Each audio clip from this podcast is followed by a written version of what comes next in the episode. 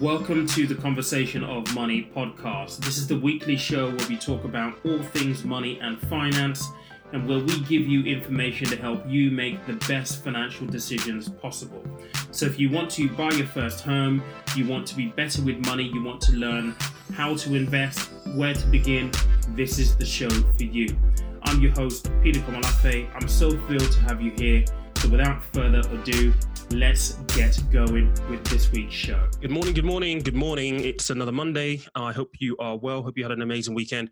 The weather is uh is something else. Um, we complain about not having really nice weather, but the last few, well, actually the last week has been, I wouldn't say unbearable, but it's something that I'm not really used to. So um, I hope you guys have coped well wherever you are. You got your fans and your windows are open. We had a storm last night, which was really really nice, kind of cooled down the temperature.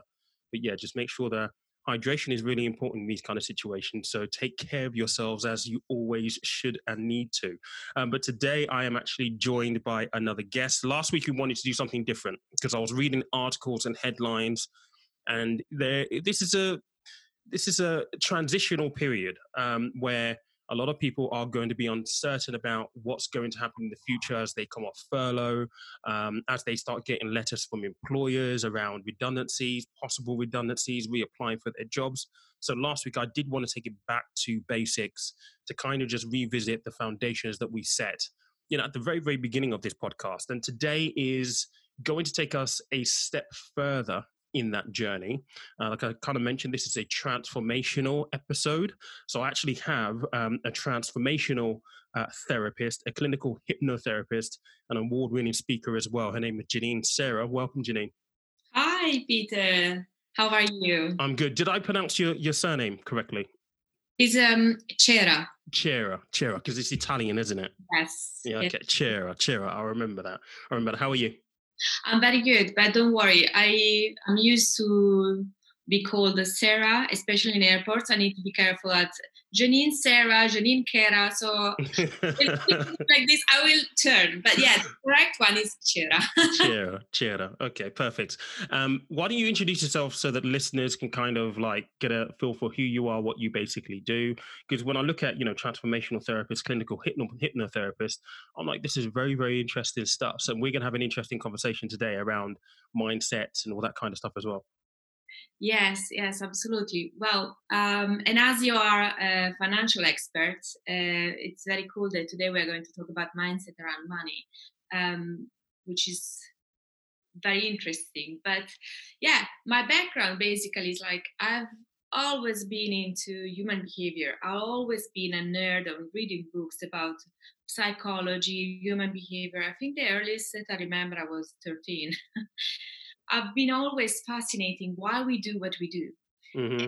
So becoming a therapist was the best job I ever done in my life. I've been also a cabin crew. I worked in the corporate world, and they were all cool jobs, but I didn't excel. I was mm-hmm. just. Uh, it was they were great experiences and they taught me a lot about people especially cabin crew because you know i was traveling around the world through so many cultures and um, you learn a lot about dealing with people who are different backgrounds, different religions, different cultures, different language from you.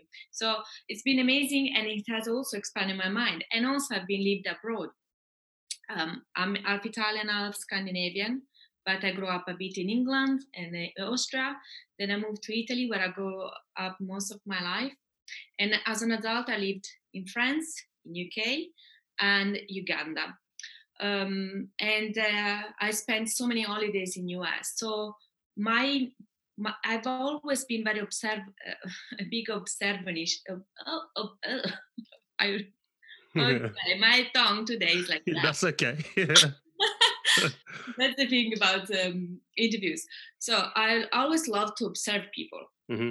and wondering what's their background, where do they come from, which pain do they have, so being a therapist was the final job I had to do. Mm-hmm.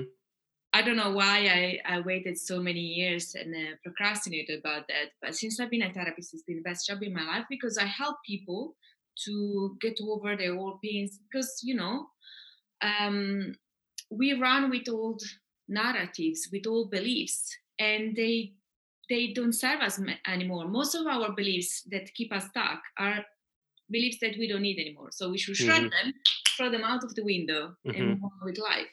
And especially money limiting beliefs. Yeah.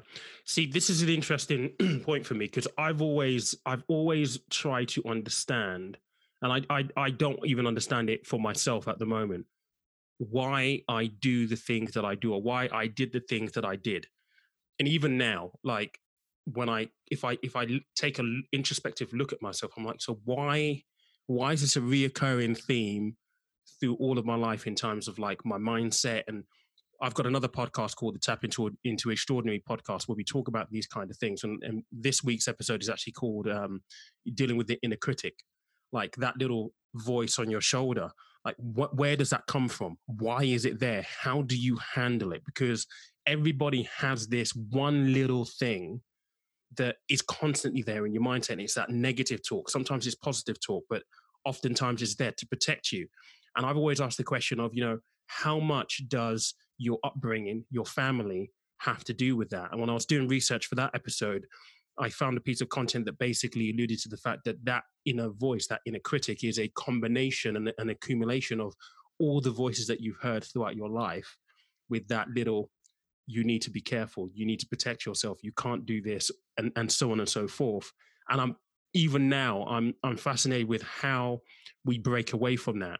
When it comes to my finances and this is what we talk about here on you know the podcast i've certainly made full 360s on that. But that's been you know real epiphanies real mistakes real um observations of people where i'm like nah I, I, definitely can't be in that situation. But not everybody has the luxury of having the kind of epiphanies that I've had to transform their finances in that way.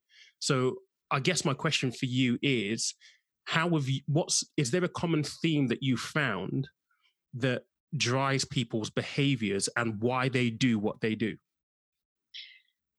well that's a very good question peter so the common belief on uh, on whatever we have about money is usually learned and is learned by we absorb our parents or carers beliefs when we are born, we are born with no fear. We have only two fears the fear of being dropped mm-hmm. and loud noises.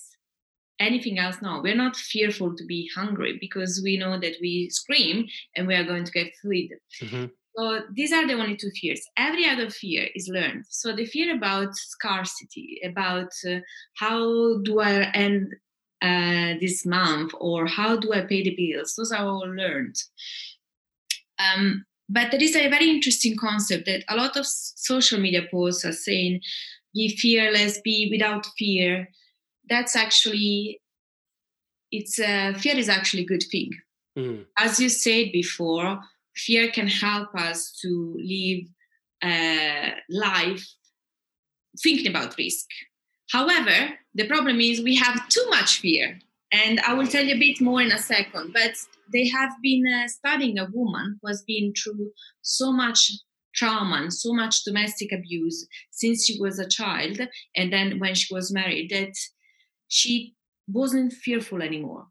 And uh, she will do very bad choices because she didn't have fear. Mm-hmm. And this is also the thing if you go skiing or you go to the seaside, small children have no fear so you can't leave them by themselves because they have no concept a three years old kid on a ski doesn't have the concept of fear so that's why they're always with adults or with the teacher because they think oh there is a jump i can just do the jump but maybe mm-hmm. we have not checked that behind the jump there is nothing no mm-hmm.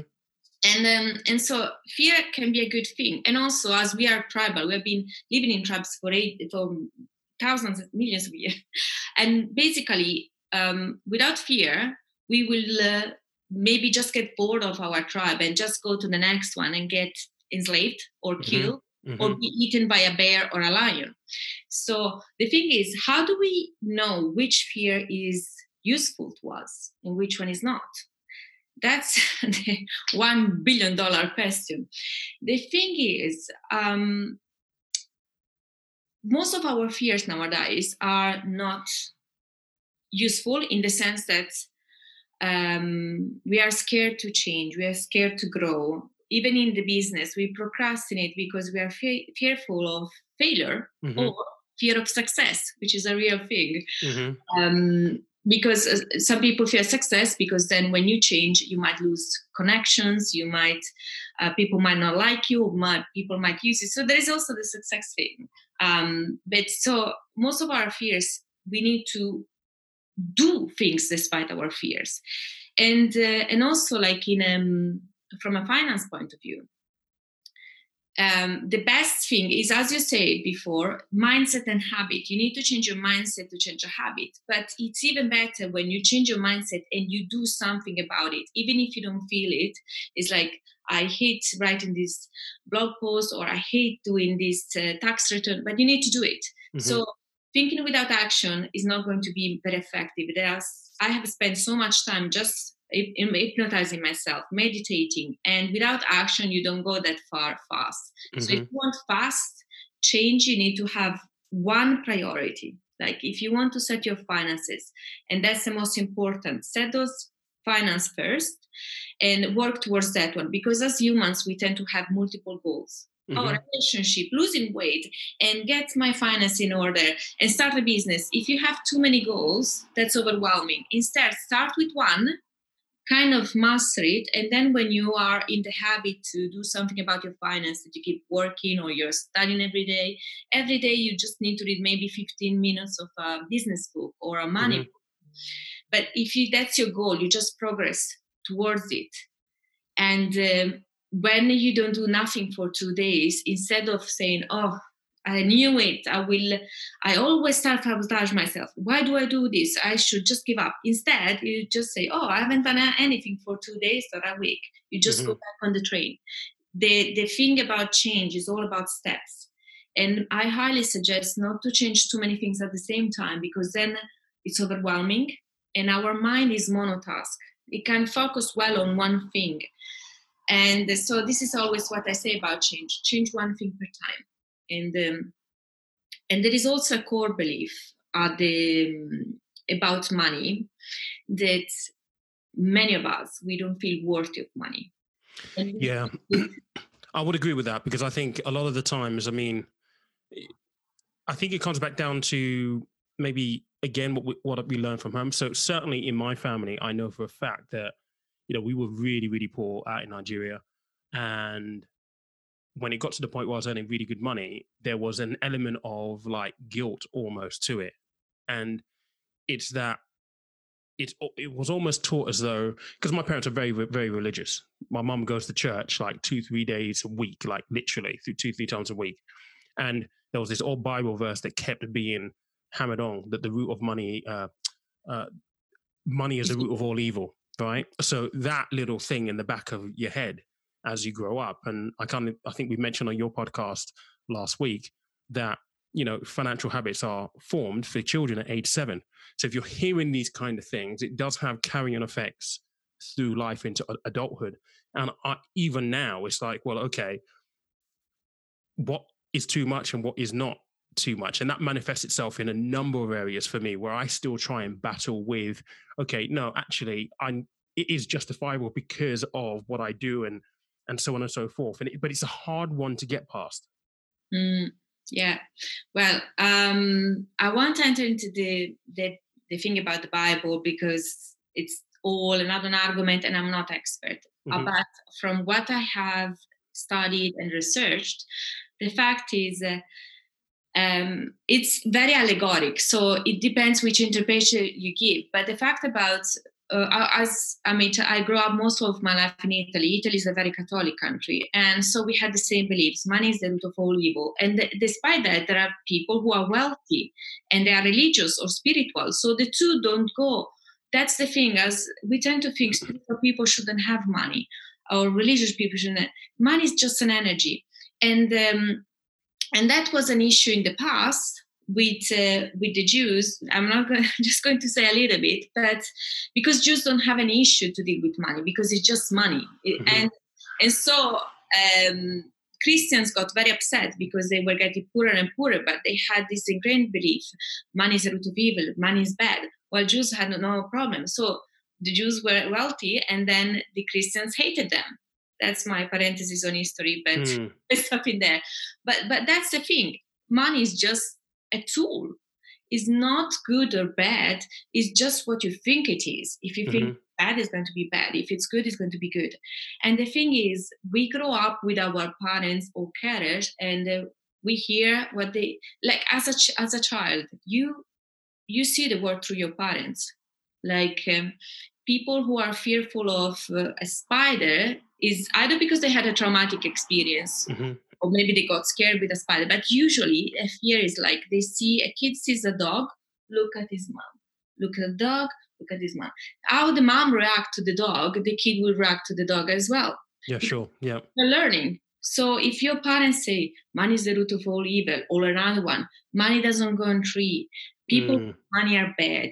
And then as a kid, you like you believe it because you believe your parents and uh, and they believe their parents is usually a hereditary issue, no?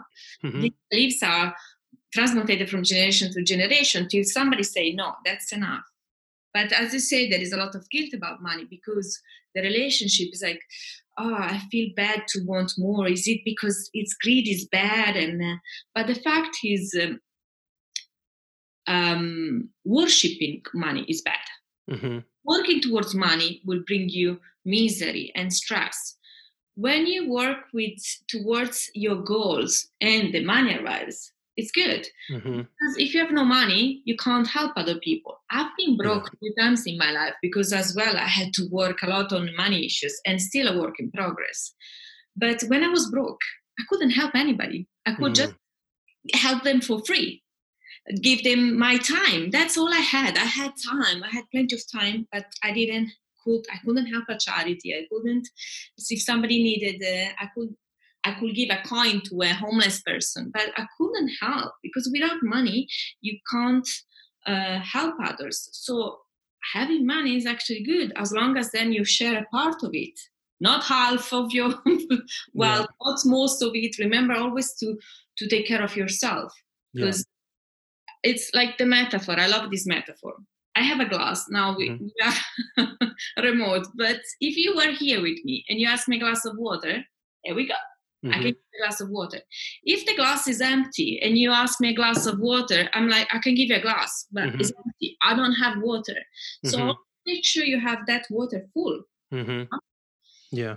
So this this leads on to um, something you mentioned earlier: scarcity mindset. Yeah. Right now, that on social media, there are a load of um, I hear these sayings all the time that you need to think in abundance, right? Mm. And you need to have an abundant mindset. I struggle with that notion. I struggle with it purely because I'm like, okay, well, for me and for my experiences, it's okay to have a mindset around a, a, like money is going to be flowing in. It's okay to have an abundance of money. But if you don't do anything with that in terms of taking actions and have habits around that, then it's a mindset that doesn't really take you anywhere. Mm.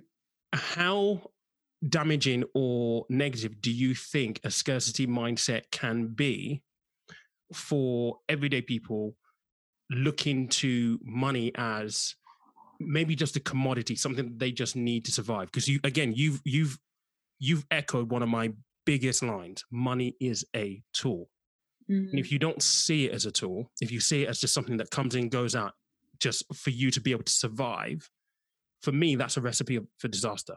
That was my mindset years and years ago. I've been able to change that now, and that's why I've come full 360. Full 360. But where, how damaging do you think a scarcity mindset is in this conversation? Well, it's a big one. As you, I'm also working towards a more abundant mindset, and it's not regarding about money because I am trying to make it like everywhere. First of all, I'm working on gratitude. It's incredible how, when you're grateful for the things you have, you realize how wealth you have because mm. you have so much stuff that other might not have and we know for sure there are people who don't have internet or don't have a computer or a house a roof on their head or running water in the in the kitchen. So we are already super wealthy and we need to consider actually we're all wealthy people. Yes we can all do i still have to meet somebody who, who is okay and will not mind to make more money but the point is a scarcity mindset it's very dangerous and damaging because if you feel that you're struggling every month to uh, to arrive at the, at the end of the month and you have bills to pay and you have your kids to feed that's very stressful however when people live in this mindset they are into survival mode so it's very difficult when you're in survival mode to think oh, there is something out there. The point of abundance, as a technical point of view, as far as I know, every hour, I don't know how many notes are printed in the world. Mm-hmm. And there are transactions through online banking of trillions of dollars or mm-hmm. pounds every hour, if not every minute. So money is everywhere.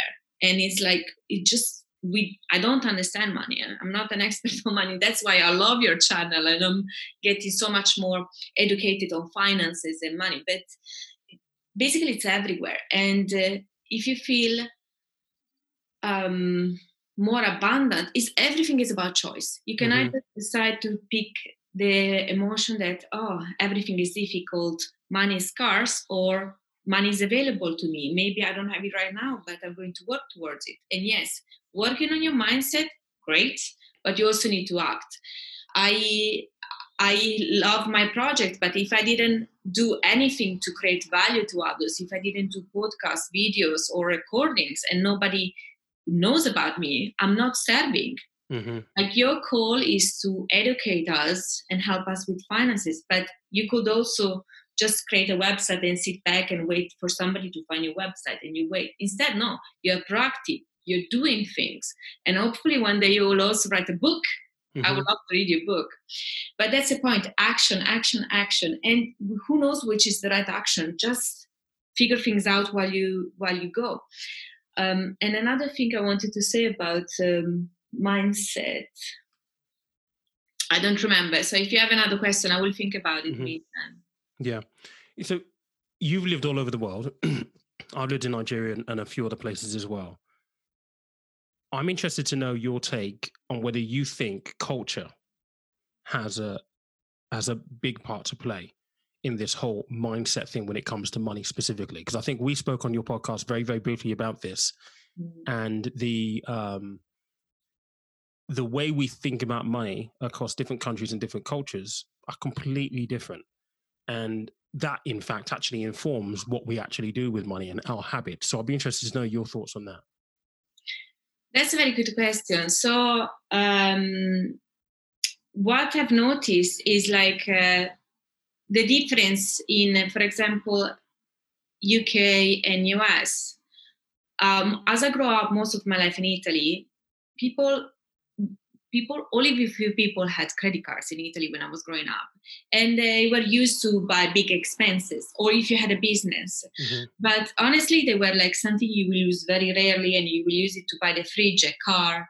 Some people were boat but you didn't use it for daily purchase. Then i arrived here and uh, and also when i was going to us everything is on credit card now the fact is um, uh, credit cards can be dangerous because they make you feel you have that extra money but you need to be very careful in budgeting because you don't have that money the bank mm-hmm. is paying that money but if you don't pay it back next month you're going to pay a fine on it mm-hmm. so um, we need to stop to live on credit we need to think how much money like can i budget and how much can i really spend?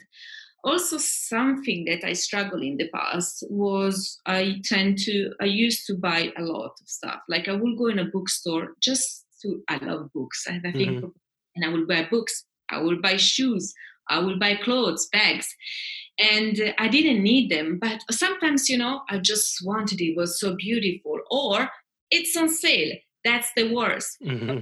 that on sale don't buy it because why would you buy something that you wear that is cheap that you don't love even if you're staying home you want something that you when you see yourself in the mirror or you look around you love it so just stop buying things just because they're on sale because if you don't love it if you love it as on sale thumbs mm-hmm. up I don't buy something just because it's on sale, because you deserve to wear things that you just love.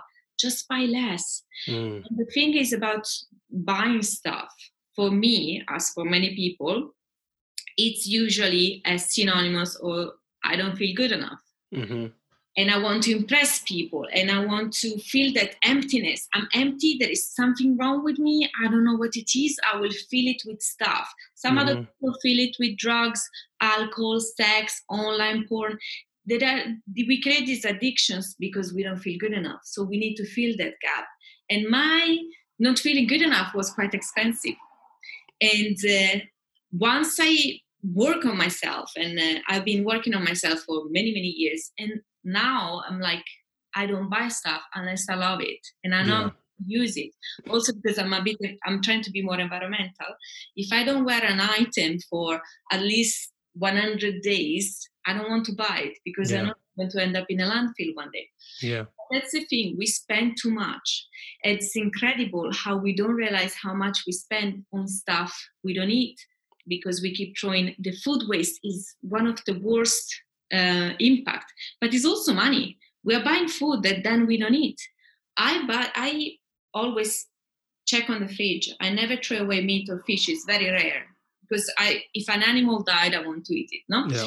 i always organize myself and if i don't feel eating meat that day but i have meat that's expiring i'm going to eat the meat. Yeah. It's saving me so much money on grocery bills. You know what? everything you just said there really does ring true because I've been listening to you there and I've been thinking about uh, the changes that I've made over the last maybe two, three years. And on the point of buying too much stuff, it's almost a marketer's dream now with social media and all this stuff to just to constantly have things in your face. I cannot remember the last time I went out shopping for clothes or whatever it is. I literally have what I have. And the difference is prior to now, I would always look for something new to buy, even though I didn't need it. And that in itself is a habit that can be very, very expensive because one of the things that I realize about myself is I'm impulsive. So when I go out and I want to go shopping, I'm going to go look for expensive, expensive stuff. And if I get that impulse, oh my God, that's really, really cool, I'll buy it without really thinking too much. So on my financial journey, one thing I've had to do is identify the fact that number one, Pete, you are really impulsive, like really, really impulsive. And going out and doing these things just means that you're committing more money to something else that you don't actually need. And I think that's a really, really uh, important thing for people to realize in today's society of social media, of everything in your face all in once and that instant gratification. Because you're right, a lot of the time it is fe- it is filling a void. You, I did it because I was bored. I did it because I had money in the bank that I didn't really know what to do with because I wasn't really educated enough to understand. Okay, I should use this as a tool to build for the future. If I put that money aside, it might go for a property deposit. It might go into an investment. I didn't think like that, which is where the mindset basically comes in, and that's one thing that has been a struggle. It's been really hard work for me to adjust that mindset in the last two, three years. And I'm so thankful for where I am right now because in January, I took a new job, I got made redundant. And luckily, because I've changed all of my habits, I was able to just say, you know what, I'm going to focus on conversation and money now and build this out and focus on the YouTube, focus on the podcast, and focus on working with people one on one, pay down my car so I don't have that high expectation of bills on a monthly basis, pay down all of my debt. So I have zero debt now, apart from a small mortgage. And gratitude is really important because I can look at my situation and say, well, actually, I could do a lot better. And I have expectations of myself, but it is putting things into perspective that there are there are people who would kill to be in my situation. And yeah, that mindset and just that understanding. I, I would love to know whether you think understanding of self comes into that at all? Absolutely, yes. Absolutely, yes, because uh, it's a very good point you made. Before, when I was not, before becoming, becoming a therapist, when I was not aware of my feelings, this was how I felt. You know, during a day, we feel so many emotions like sadness, depression, happiness. Emotions are motion, like moving, mm-hmm. and they're like picture them as waves. So when a bad emotion comes, you know, it will go away. And when a good emotion arrives, like joy, enjoy it because it's going to go away. Instead, before being aware, this is what I was feeling like, oh, I'm feeling happy. Oh, do I deserve to be happy? I haven't done mm. that yet. And I, I'm not that a good person. I haven't called my. Uh, so this is, and I broke the, the joy.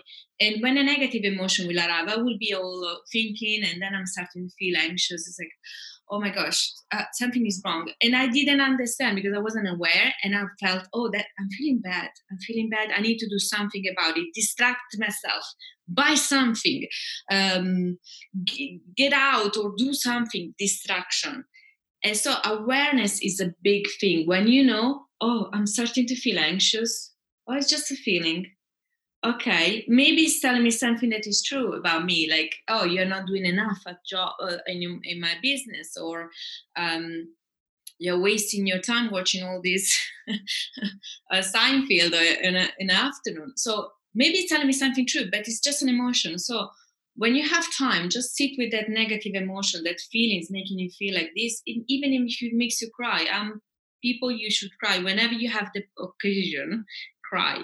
Mm. because uh, if you don't cry another organ will weep. And also when i like a, an example i'm a big animal lover and i had this cat for 13 years. I was strong i didn't cry. I was tough i was trying to help my brother to get over the grief. Well i also lost people but this is um, the example. And i remember one day i was at a supermarket and i was walking past the aisle of pet food. I'm like oh his favorite and I started mm. cry out of nowhere. And I was sobbing. But it was because I didn't cry at home. Mm-hmm. And I build up and I build up. This is what emotion do. When you build up negative emotion and you push them away, they're going to get angrier and angrier. Just look at them as small people, children inside you that are looking for attention. If you are aware of your emotion, they don't last that long. Mm. And also another thing you were saying about buying stuff because you were bored, you will go to a shop. This is why usually why we buy stuff is to be happier. Mm-hmm. Oh, I have this new pair of shoes. I have the new iPhone. Ah, and you feel it gives you dopamine. Only saying this gives me goosebumps. It gives you dopamine. Mm.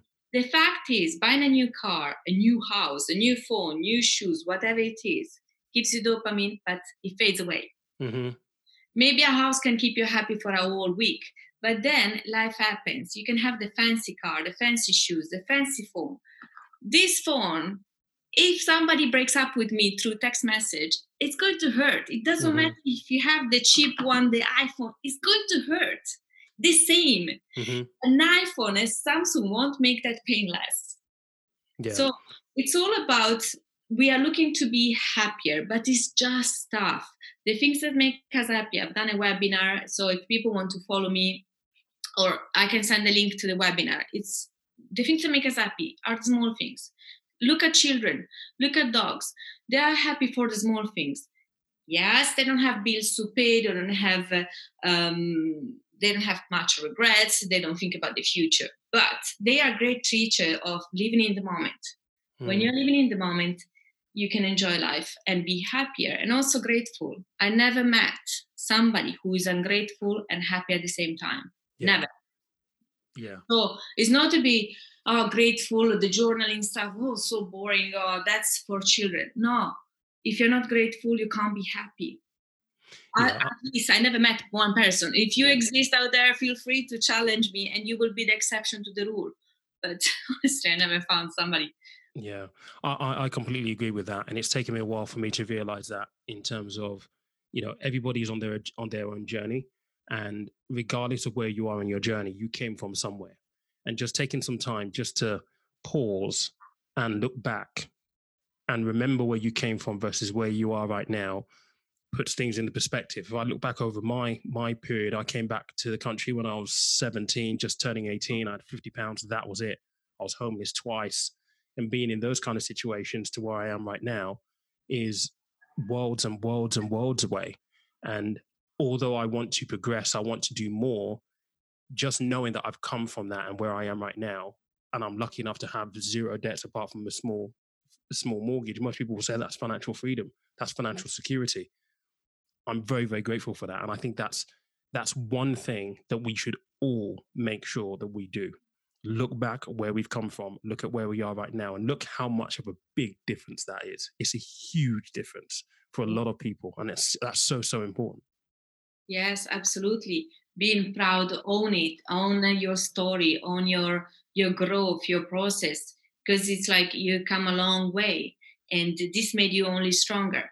Also about the loan and car, uh, I think Warren Buffett says something in those lines. So if I'm wrong, apologize because I read Warren Buffett a few years ago. But he's a financial master. Mm-hmm. But do not buy a car or a house you can't afford.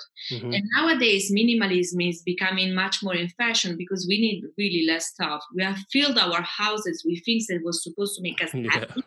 And yeah. we have so much and i've keep moving. Like i've moved so many times. Like in the last three years since i separated i've moved probably six times if not more. It just i'm always with the luggage so i'm getting rid of stuff because i keep in a storage of stuff that was supposed to make me happy and I, so it's crazy.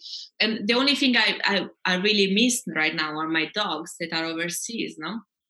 Um, i will give everything to get them back but the point is always get stuff within your means because if you buy the fancy car to impress your neighbors, nobody cares, and you're going to work towards to pay that car. Yeah, so yeah. buy a cheaper car, a smaller car, a smaller house, and enjoy that money for experiences. Yeah, yeah. the money on dinner with friends, on investing, on saving, on um, on a holiday, mm-hmm. on on doing things to make this world better. Those yeah. are things that will make us fulfilled.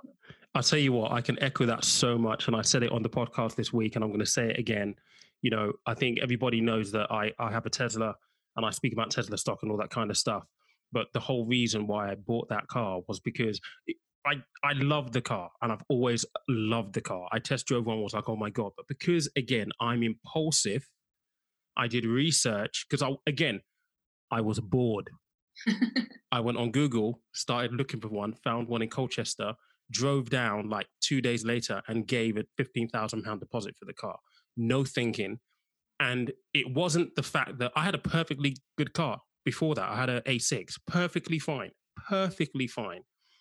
But because oh my god it's a tesla. This is going to be amazing. Like people are going to see this and it's going to be rare. It's not it's going to be the only one in the town where i basically live. It's i'm going to look like the don right? That was my mentality when i bought it. That was four years ago five years ago now right? It's really really important that we have to rein in those emotions rein in those kind of thoughts because the logical person in me now would never ever go and give £15,000 to a dealership for a car for a deposit, which I then financed, doubled my monthly payments so that on the car I was paying more than my mortgage by by quite quite significant amount. And when I got made redundant in March, I had to make the choice. I need the car. The car's great because electric, there's a supercharger down the road.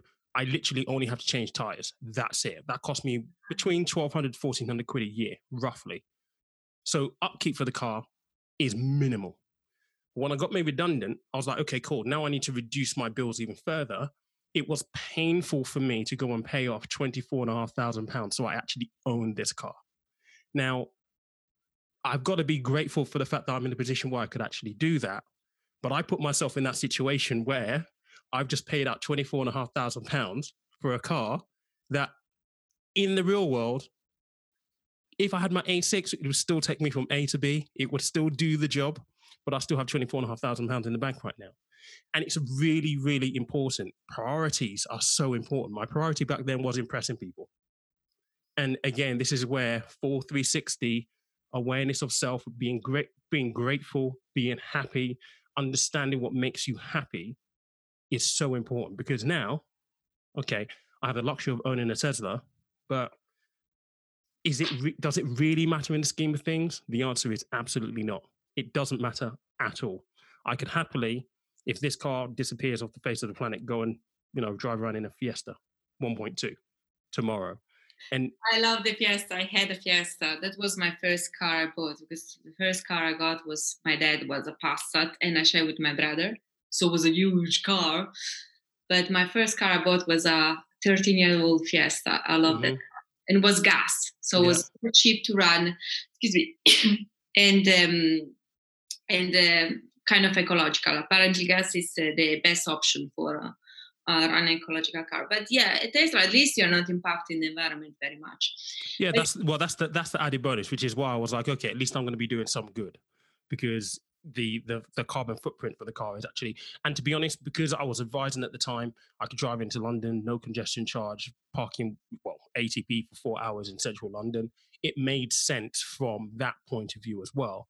Um, but yeah, yeah but that's something very interesting you say that you are impulsive so i guess you um you think yourself more impulsive compared to somebody else you know so mm-hmm. But the thing is we're all impulsive and the, the fact is uh, that t- test drives are the purpose of test drives is to make you fall in love with the drive and then you need to have that car. Mm-hmm. So the best way to save is not to have a test drive unless you want that car and you thought about it. And also, what I learned in the past as a teenager is like, ah, I'm bored. Let's go to the shopping mall because there's an aircon in the summer and in mm-hmm. the winter there's.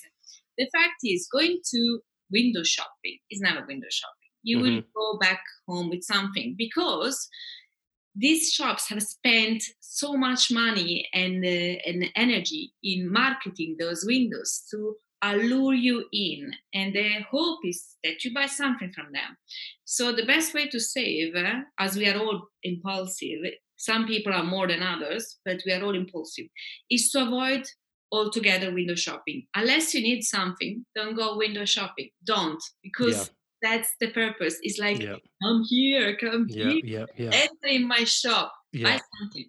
So only try to be, we need to be more diligent. We need a sweater, we buy a sweater, and then we're going to probably end up to buy a shirt and the shoes. Mm-hmm. But at least we limit.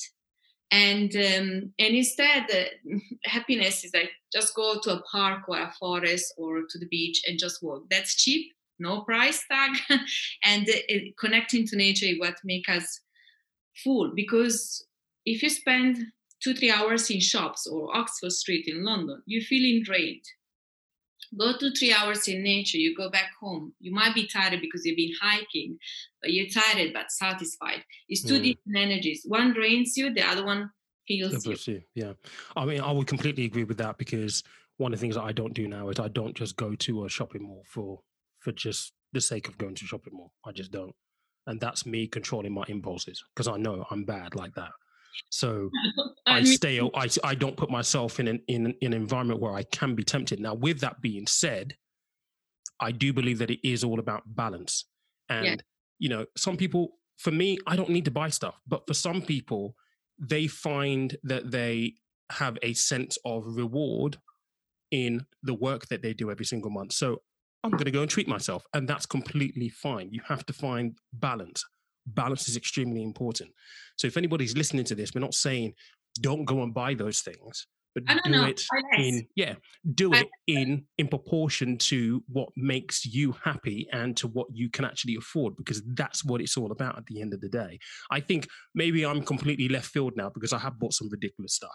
I bought some really, really ridiculous stuff in my times, and I'm just like, what the hell are you doing? But you know, it's it's important to have balance in this whole equation as well.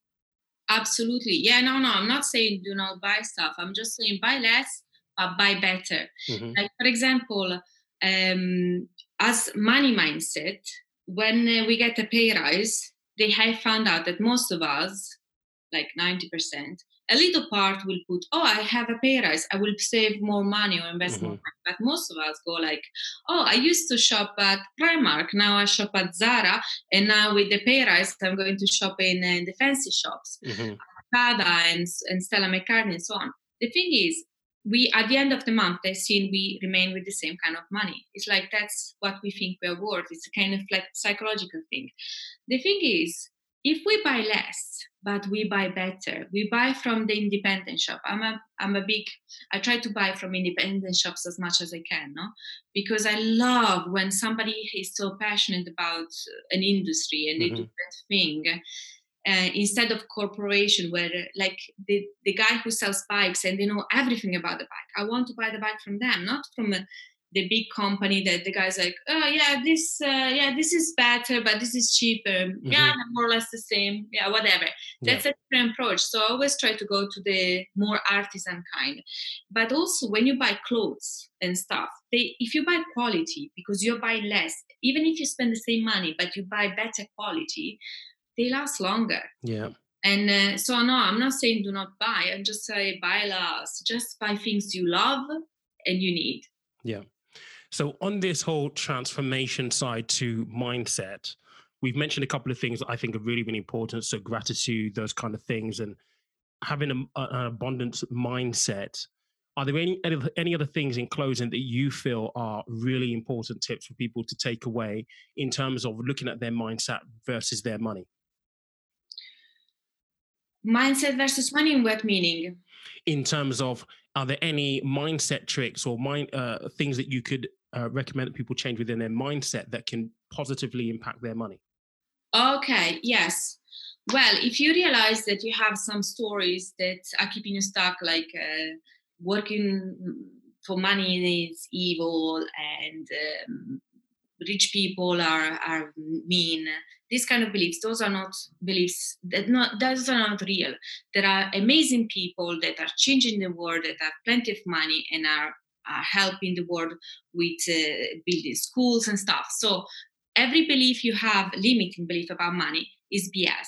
It's not real because um, it's something that you learn either from your parents or your teacher or your siblings, and that's not true. If you feel that you have some beliefs about money, heal about it, work on them, because the fact is, it's just a tool. It's good to have them, but you don't need to stress about it like how can i get more and more and more just find a balance where okay this is like make a budget and see how much do you really need per month mm-hmm. as in podcast you help people realize uh, because we tend to have this thing the happiness is somewhere in the future once i'm married once i go to polynesia and you help your client realize that she wanted to travel Mm-hmm. And she, you help her to realize how much money does it need to, to travel. And she was like, well, I will need this kind of money. And turns out that if she just cut a bit here, a bit there, a bit here, a bit there, she had enough money. Mm-hmm. And that was very interesting point of view. She could already done that in a few months instead of a few years down mm-hmm. the line. Yeah. Was much closer to her as opportunity. And then also another thing, when we decide to have a goal about money and we fail, and we do something wrong, we buy something stupid, or we lose some money in some way, just don't hate yourself. Forgive yourself. We are all humans, we make mistakes. Just dust yourself and get back on your feet and keep going towards the goal you want to uh, reach.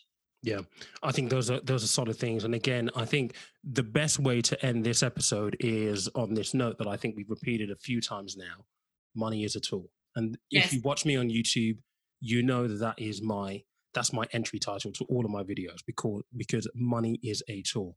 It's there to help you do the things that you really want to do in life. The question is do you know what you want to do in life? Do you yeah. understand yourself well enough to be able to articulate write them down and actually put them into a plan? That's the kind of stuff i help people with on, on the coaching side of things and it's really really important everything that I, I, I I teach people is stuff that I do. I know that it's worked for me, and it's taken years for me to to shift the mindset um, to where it is right now. I wish I had this mindset when I was 20, 25 years old. You know, yeah. but you know, hindsight is a great thing. Um, but this is what's really, really important. So I really do appreciate you coming on, Janine. Why don't you tell everyone how they can connect with you? Okay, they can go on my website. I will give you the link so you can share in the description. But mm-hmm. it's janina.com. So J A N I N E, C for Charlie, era.com and social media Janine Cera my name and they can find me there and if you're struggling and you have some uh, limiting belief about money that is really making your life more difficult send me a brief email to hello at janinecera.com or contact me through social media and we can have a chat. Thank Fantastic. you for listening, everybody, and thank mm. you for having me on your podcast. No, it's a pleasure. Thank you so much. Um, yeah, this has been a really interesting conversation, guys, and um, this is only the start. We might have Janine back on again at some point, um, but I hope you found this useful. If I'm completely honest, the mindset thing has been a huge shift for me over the last maybe three to four years. Massive. Um, and it's taken work, it's taken time. It really, really has. And I just hope that by you listening to to this episode and listening to the previous episodes of this podcast and watching the stuff that I talk about on YouTube and on Instagram, everything hopefully uh, ties in to one narrative that you can take away and use and implement in your life um, regardless of whether you're 40 like me or whether you're 17. I, I have people, I have kids 17 years old email me. I had one last week and it just made my week. Just to know that kids are thinking about this stuff and listening is just, for me, my job is done if I have a, if I can impact one 17 year old. It's absolutely amazing. So thank you so much. If you have enjoyed this podcast, make sure that you um, share with your friends, share with your family. And uh, yes, we will speak next week. Take care. Bye, everyone. Bye.